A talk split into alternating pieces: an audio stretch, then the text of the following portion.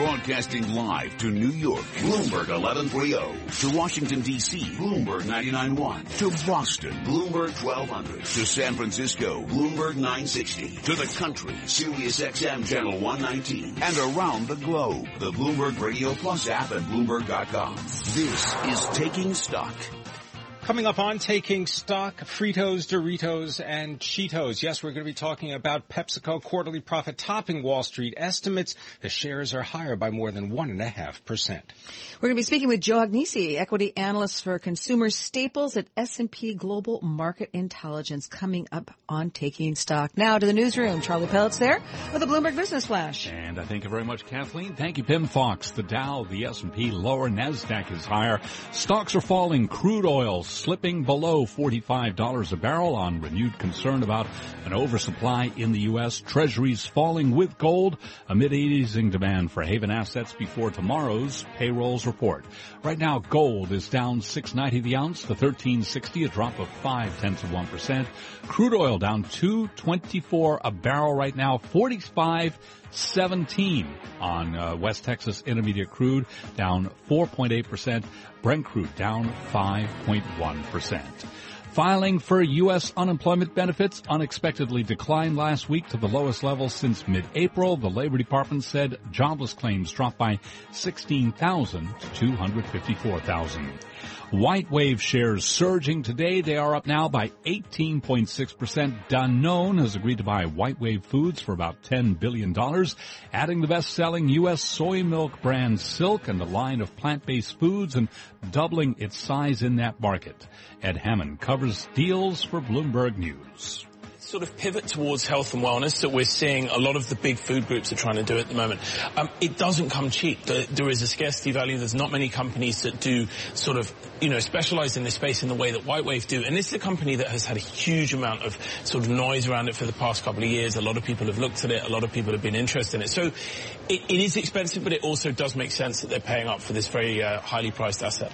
PepsiCo shares surging after second quarter profit beat analyst estimates. The company also boosted its full year forecast helped by rising sales of snacks and soft drinks in the U.S. PepsiCo shares up now by 1.3%. And it is 232 on Wall Street. Now let's take a look at other news from around the world on Bloomberg Radio. Thank you, Charlie. From the Bloomberg Newsroom, I'm Ramy Inocencio. On Capitol Hill, FBI Director James Comey is facing an onslaught of criticism from Republicans regarding his decision not to pursue criminal charges against Hillary Clinton over her use of a private email server. Committee Chairman Jason Chaffetz says he's mystified over how the FBI chief made his decision. The average American, that if they had done what you laid out in your statement, that they'd be in handcuffs and they might be on their way to jail, and they probably should. Comey maintains there is no evidence the former Secretary of State lied to the FBI. The Justice Department accepted his recommendation and now says the investigation is over. Minnesota's governor is asking the Department of Justice to investigate the shooting of a black man by a police officer during a traffic stop. The victim's girlfriend posted the aftermath of the shooting live on Facebook. She says police pulled over Philando Castile for a broken taillight. The couple's daughter was in the back seat of the car. Here's Minneapolis NAACP President Nekima Levy Pounds. The reality is that something needs to be done and it needs to happen with a sense of urgency. We're tired of the excuses. We're tired of the status quo. We're tired of people being killed at the hands of those who are supposed to protect and serve. And swimming hours for women only will continue at two Brooklyn pools. That's after city officials determined the pool's policy does not qualify as gender discrimination. Women only swimming at the sites in Williamsburg and Crown Heights is largely meant to accommodate Orthodox Jewish women whose religious beliefs bar them from bathing with men. Global News 24 hours a day, powered by more than 2,600 journalists and analysts in more than 120 countries. From the Bloomberg Newsroom, I'm Ramy Inocencio. Charlie? And we thank you. And again, recapping, the Dow and S&P are lower. NASDAQ is higher. S&P 500 index now down nine points at 2,090, a drop of four tenths of 1%. I'm Charlie Pellett. That's a Bloomberg Business Flash. This is Taking Stock with Kathleen Hays and Pimm Fox on Bloomberg Radio. So you thought maybe sugary soft drinks and snack foods are on their way out in a new, more health conscious world? Well, think again.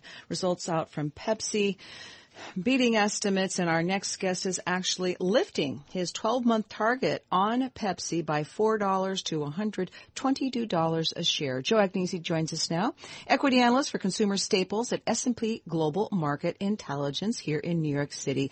Joe, welcome to the show. Good afternoon. So, Pepsi, what made the quarter so good? Well, they reported solid organic sales growth of 3.3%. This was driven by 4% growth at Frito-Lay, uh, which is an improvement over the prior year, and improving pricing at the North American Beverages, their uh, beverage group. Developing markets up 7%. This is being fueled by uh, improved portfolio of healthier options, health and wellness, as people say, the packaged food companies are shifting towards uh, health and wellness as the consumer's desire to eat better. Um, these, these sales are being fueled by cost savings due to the company's multi-year productivity improvement initiative, which we see uh, further supporting EPS growth going forward. I wonder if you could tell us a little bit about some of the divisions. I mean, let's start off with the Quaker Foods operation in North America. Lower raw material costs, productivity gains, and uh, they cut some uh, operations at a joint uh, venture for uh, dairy products.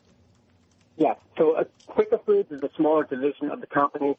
Uh, what they're doing there is part of their overall growth strategy, which is shifting their products and ingredients towards healthier eating, uh, in, in Quaker, for instance, they're launching snack bars, which is a convenient uh, item that consumers are shifting towards.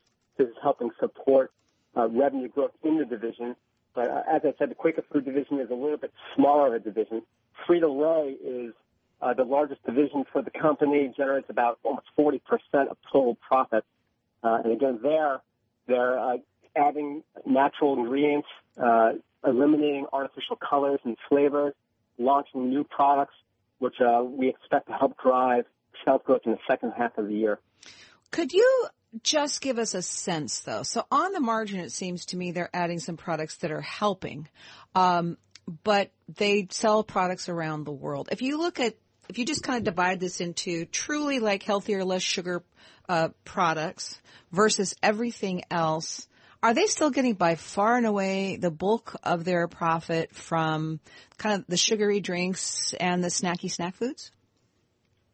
Uh, well, the beverage uh, sales are about half of total sales, a little bit more of the profits. Uh, the, the weakness everybody tends to focus on is in the carbonated soft drink, which continues to decline along with the diet beverages. Um, but within beverages itself, they're shifting towards uh, non-carbonated drinks, which are doing extremely well. They've got brands such as Gatorade and Tropicana, which are, which are growing strongly. Uh, outside of the beverage division, they do focus on salty and savory snacks, uh, which is performing extremely well. Um, there, they're focusing package sizes on, on larger packages, family and party size packages, uh, and they're shifting the ingredients to give options to consumers who prefer to eat healthier. So they're uh, launching lower fat products uh, reduced calorie products, uh, you know, such as those that, that, that fit the consumer okay. trend. Can you tell us a little bit about some of these new products? Because I'm looking at what's called the craft cola brand, 1893. Uh, how does that fit in with the idea that they're going to bring back Diet Pepsi that's made with aspartame? That's less than a year after they changed the sweetener for Diet Pepsi.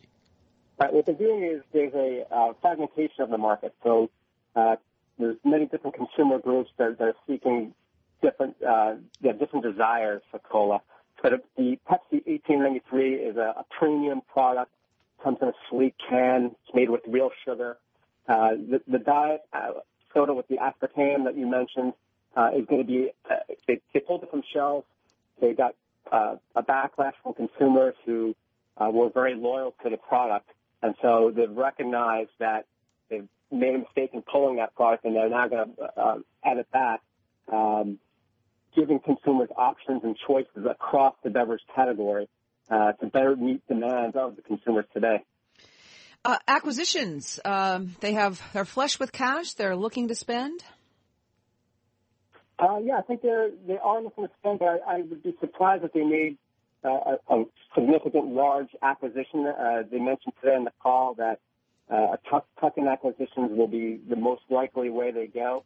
Um, and again, I would think that would focus on uh, healthier, organic uh, type items that, that fit into the snack category, into you know, salty and savory type snack category, and not uh, significant acquisitions like you're seeing some other uh, players make within the packaged food space.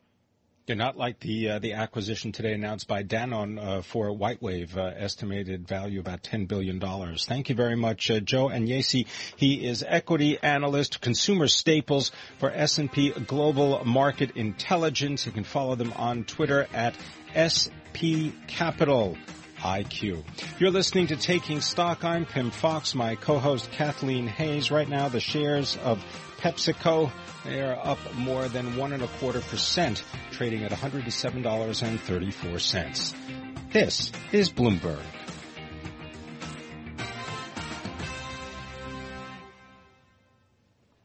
FBI Director James Comey defending his recommendations against pursuing criminal charges for Hillary Clinton over use of her private email while Secretary of State.